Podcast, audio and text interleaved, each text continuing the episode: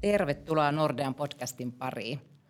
Tänään meillä on täällä Vallilan kampuksella keskustelemassa ja kahvittelemassa Nordean Cash Managementin toimintojen vetäjä Anna Eklund. Moi Anna. Moikka. Ja tuttuun tapaan Vesa Paukku. Terve Vesa. Moikka, moikka. Ja minä Kirsi Aro. Tällä kertaa katsotaankin sitten hiukan pidemmälle tulevaisuuteen ja keskustellaan Treasurin roolista tulevaisuudessa – Nordea julkaisi ihan vastikään laajan raportin, jossa selvitettiin pohjoismaisten yritysten näkemyksiä Treasurin roolista vuonna 2025. Kertoisitko Anna heti tähän alkuun vähän taustoja tästä raportista? Joo, tämä oli tosissaan ensimmäistä kertaa tässä muodossa julkaistava raportti Treasurin tulevaisuudesta. Ja me kartoitettiin kaikissa Pohjoismaissa 131 suurasiakkaan näkemyksiä siitä, että mihin Treasurin rooli on muuttumassa ja mitä strategisia tavoitteita Treasury itsellensä on asettanut.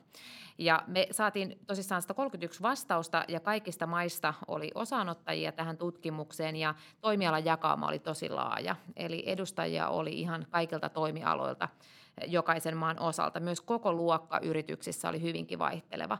Et näillä perusteilla mä uskaltaisin sanoa, että meillä on aika kattava paketti tässä käsissä kuvaamaan sitä, että missä tilanteessa ää, ja millaisin ajatuksin pohjoismaiset yritykset katsoo vuoteen 2025 Treasurin toimintojen osalta. No hei, tuossa 22-sivuisessa tutkimuksessa on varmaan paljon asioita, joita voisi käydä yksittäisinä aiheina läpi.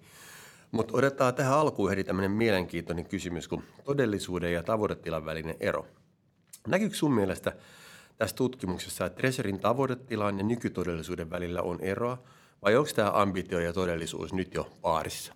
No kyllä mä ehkä sanoisin, että, että tämä pikkasen ehkä provosoiva otsikko, mikä tässä tutkimuksessa oli, että, että onko, että tässä olisi löydettävissä eroa tämän tavoitetilan ja, ja tota, Ähm, todellisuuden välillä, niin kyllä sitä eroa löytyy. Että nämä kaikki toimet, mitä Treasury tämän raportin mukaan mainitsee tekevänsä saavuttaakseen sen strategisen tavoitetilan, niin ei kyllä ollut ehkä ihan samassa linjassa sen kanssa, että, että mitä he sitten mainitsivat niiksi tärkeimmiksi alueikseen kehittää Treasurin osalta. Et hyvin pitkälti nämä kehitystekemiset viittasivat sitten näihin IT-asioihin ja siihen liittyvien kompetenssien kehittämiseen, vaikka sitten tosiasiallisesti Treasury ehkä näki, että heidän rooli olisi siellä liiketoiminnan puolella myös tällaisena strategisena kumppanina. Ja nämä kaksi ei ainakaan näin lyhyellä aikavälillä ihan välttämättä kulje käsi kädessä. Mitkä sitten vastaajien mielestä oli ne tulevaisuuden haasteet, jotka pitää taklata, että, Treasurystä tulee future proof? No ihan ensimmäinen, mikä vastaajien osalta esille tuli, oli tällaiset tehottomat prosessit. Ja meille kaikille varmaan onkin aika tuttua se, että, että Treasurin toiminnot on hyvin teknisorientoituneita ja transaktioorientoituneita, eli on paljon tapahtumia, on, saattaa olla paljon tytäryhtiöitä eri maissa, erityyppisiä formaatteja, jonka kanssa toimitaan päivätasolla niin maksujen kuin sitten esimerkiksi reskontratäsmäytysten osalta. Myös ihan käyttöjärjestelmät on hyvin erilaisia maasta riippuen. Niin musta tuntuu, että tämä, tämä tekninen, teknisen toimintaympäristön sirpaloituneisuus tuo sitä tehottomuutta siihen prosessiin ja se kyllä näkyy tässä vastauksissa. Eli se koetaan selkeänä haasteena ja ehkä jopa esteenä sitten sen Tresorin toimintojen kehittämiseksi sitä strategista tavoitetta kohden. Sitten toinen, mikä nousee esille, on tämmöinen ehkä vähän Tresorista riippumaton asia, eli regulaatio, ulkopuolen, ulkopuolisten sääntelijöiden ja lainsäätäjien asettamat vaateet Tresorin toiminnoille. Ja tämähän nyt vaikka viime vuosina on näkynyt esimerkiksi ö, maksuaineistojen harmonisoinnin myötä siten, että tiettyjä uusia maksutyyppejä, maksuaineistotyyppejä on jouduttu ottamaan käyttöön. Ja tietysti nyt sitten mahdollisuuksien kautta tulee myös vaikka PSD2-regulaation osalta uusia juttuja sinne Tresorin pöydälle pohdittavaksi. Kolmantena tärkeänä asiana – nousee nyt sitten esiin tämä teknologia. Eli koettiin, että kun on näitä prosessihaasteita, niin samaan aikaan sitten on puutteita sen teknologian suhteen. Eli saattaa olla, että resorit kokee niin, että nämä tarjolla olevat ratkaisut ei välttämättä riitä kattamaan kaikkia niitä tarpeita, mitä tresoreilla on.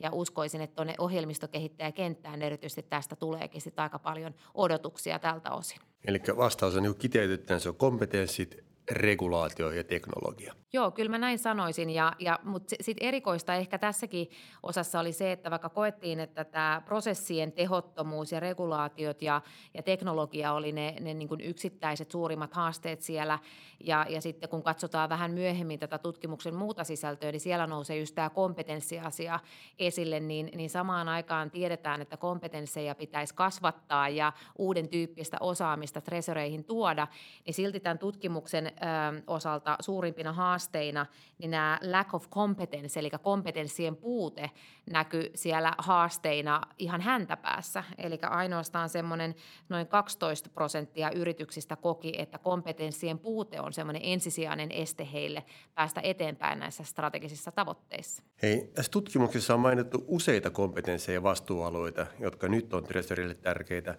Ja sitä vastaajat on toisaalta myös arvioineet, että miten niiden painoarvo tulee muuttumaan 2025 mennessä. Mihin sä, Anna, niistä kiinnitit eniten huomiota? No, tämä oli kyllä tosi mielenkiintoinen kohta. Mun mielestä oli hauska nähdä yritysten näkemyksiä siitä, että mihinkä suuntaan kompetenssivaateet kehittyy perinteisesti se, että kun yritykset vastasivat että mitkä, on, mitkä kompetenssit on nyt tärkeitä ja mitkä on tosiaan 2025 tärkeitä, niin siellä kärkikahinoissa tällä hetkellä on hyvin perinteiset kompetenssit. On cash management ihan ensimmäisenä, sitten on yleiset eh, treasury-kompetenssit ja sitten funding, funding-puolen osaaminen. Eli rahoitus, cash management, varmaan tämmöinen peruslikviditeetin hallinta nousee sieltä voimakkaasti. Mutta sitten jännittävää on se, että 2025 mennessä niin äh, näissä tapahtuu voimakas lasku. Eli esimerkiksi cash management-kompetenssien osalta yritykset näkee, että seuraavien vuosien aikana näiden painopiste laskee sieltä 95 prosentin osuudesta 70 prosenttiin, tarkoittaen siis sitä, että tällä hetkellä 95 prosenttia yrityksistä katsoo, että tämä cash management-osaaminen on erityisen tärkeää. Jatkossa ainoastaan 2025 70 prosenttia yrityksistä näkee, että nämä kompetenssit on tärkeitä.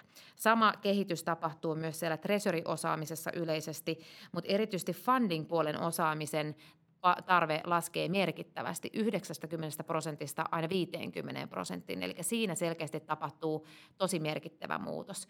Ja tätä tietysti voidaan nyt sitten arvella, että, että mistä tämä näkemys tulee, osittain johtuen varmaan siitä, että Tresorit katsoo, että tämmöinen perusfunding-toiminto tullaan jollain aikavälillä jotenkin automatisoimaan. Ja, ja tällaiset erityyppiset automatisoidut likviditeetin hallintatoimet tuo sitten helpotusta myös tähän funding-puoleen, että se saattaa olla yhtenä selittävänä tekijänä siellä. Sitten kiinnostavaa näiden nousevien kompetenssivaateiden osalta on se, että ne keskittyy hyvin vahvasti tällaiseen IT- tai prosessiautomaatio-osaamiseen.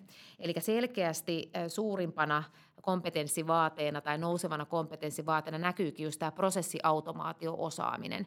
Tämähän on sikäli ihan ymmärrettävää, että jos yritykset sanoo, että se yksi suurin mahdollinen este sille kehittymiselle on just tämmöinen prosessien tehostaminen. Jotta prosesseja voi teho, hyvin ja pätevästi tehostaa, niin pitää tietysti olla prosessiautomaatio-osaamista.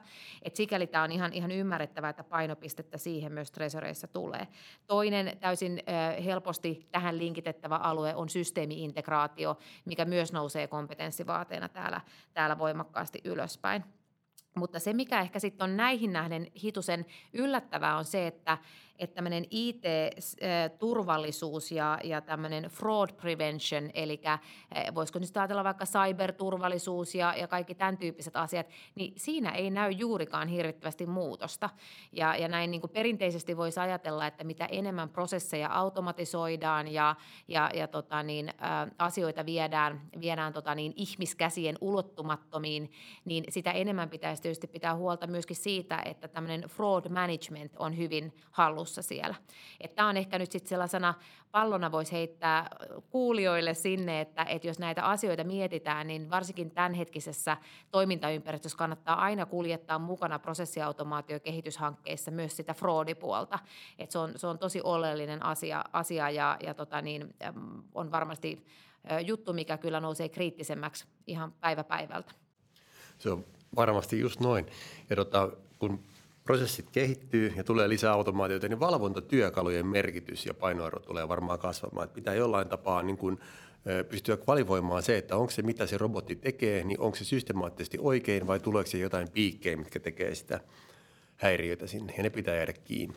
Se, se on just näin ja, ja tietysti se, että jos tällä hetkellä tietyt prosessin osat on, on niitä manuaaliperusteisia, niin silloinhan se ajaa siihen, että aina jossain vaiheessa saattaa olla, että se kahden silmän periaate ää, huomaa niitä virheitä siellä ja, ja ne pystytään korjaamaan. Mutta sitten tällaisessa automaatiossa, missä on tietysti tehokkuushyötyjä, mutta siinä on myöskin tällaisen riskin kertautumisen hyöty. Eli just toi, mitä mainitsit, että miten tuodaan niitä valvontaelementtejä siihen prosessiin, niin on tosi tärkeää. Ja, ja tätä kautta tietysti tämä prosessiautomaatiosuunnittelu ja, ja sen riskin hallinta siinä kokonaisuudessa niin on ihan elimellisen tärkeää, jotta ei sitten vahingossa ää, moninkertaisteta niitä vahinkotilanteita, mitä, mitä sitten aina silloin tällöin saattaa tapahtua. Hyvä, hei toi kiitoksia, hyvä, hyvä kommentti. Mutta hei, nyt viimetteeksi, niin tota, mitkä on sun mielestä tämän hetken kolme kuuminta vinkkiä Treasurin to-do-listalle? No kyllä mä ehkä sanoisin näin, että et nyt, ja mikä tässä raportissakin käy ilmi, että, että jos se tavoite on ensisijaisesti treasureilla jollain tavalla muuttaa omaa rooliansa lähemmäksi sitä yrityksen bisnestä, eli treasurista tulisi voimakkaammin tämmöinen strateginen kumppani sinne yritykselle, niin, niin silloinhan se tämmöiset IT-hankkeet ja siihen liittyvät tehostamistekemiset on toki tärkeitä, jotta sitä aikaa vapautuu, mutta ehkä samanaikaisesti kannattaisi pohtia sitä, että miten sinne Treasurin strategiaan ää, tuodaan enemmän sitä bisnesliitännäisyyttä, eli miten Treasury pystyisi valjastamaan sitä heillä olevaa hyvää tietoa ja näkyvyyttä sen yrityksen kaikkeen toimintaan sen varsinaisen liiketoiminnan tueksi. Tämä on, tää on niin kuin selkeästi yksi alue, mihin, mihin mä kiinnittäisin huomiota. Sitten toinen on, on tietysti se, että että just, että kun sitä nämä, nämä niin kuin vastapuolet treasureilla on pikkasen eri ehkä kuin siellä yrityksen bisneksellä. Ja, ja tota, ymmärrettävästi treasury pääsee usein tutustumaan vaikka uusiin maksamisen mahdollisuuksia ja teknologioihin ihan eri tavalla kuin tämmöinen yrityksen liiket, liiketoiminnan edustaja ja, ja se henkilö, joka vastaa siitä varsinaisesta kaupankäynnistä.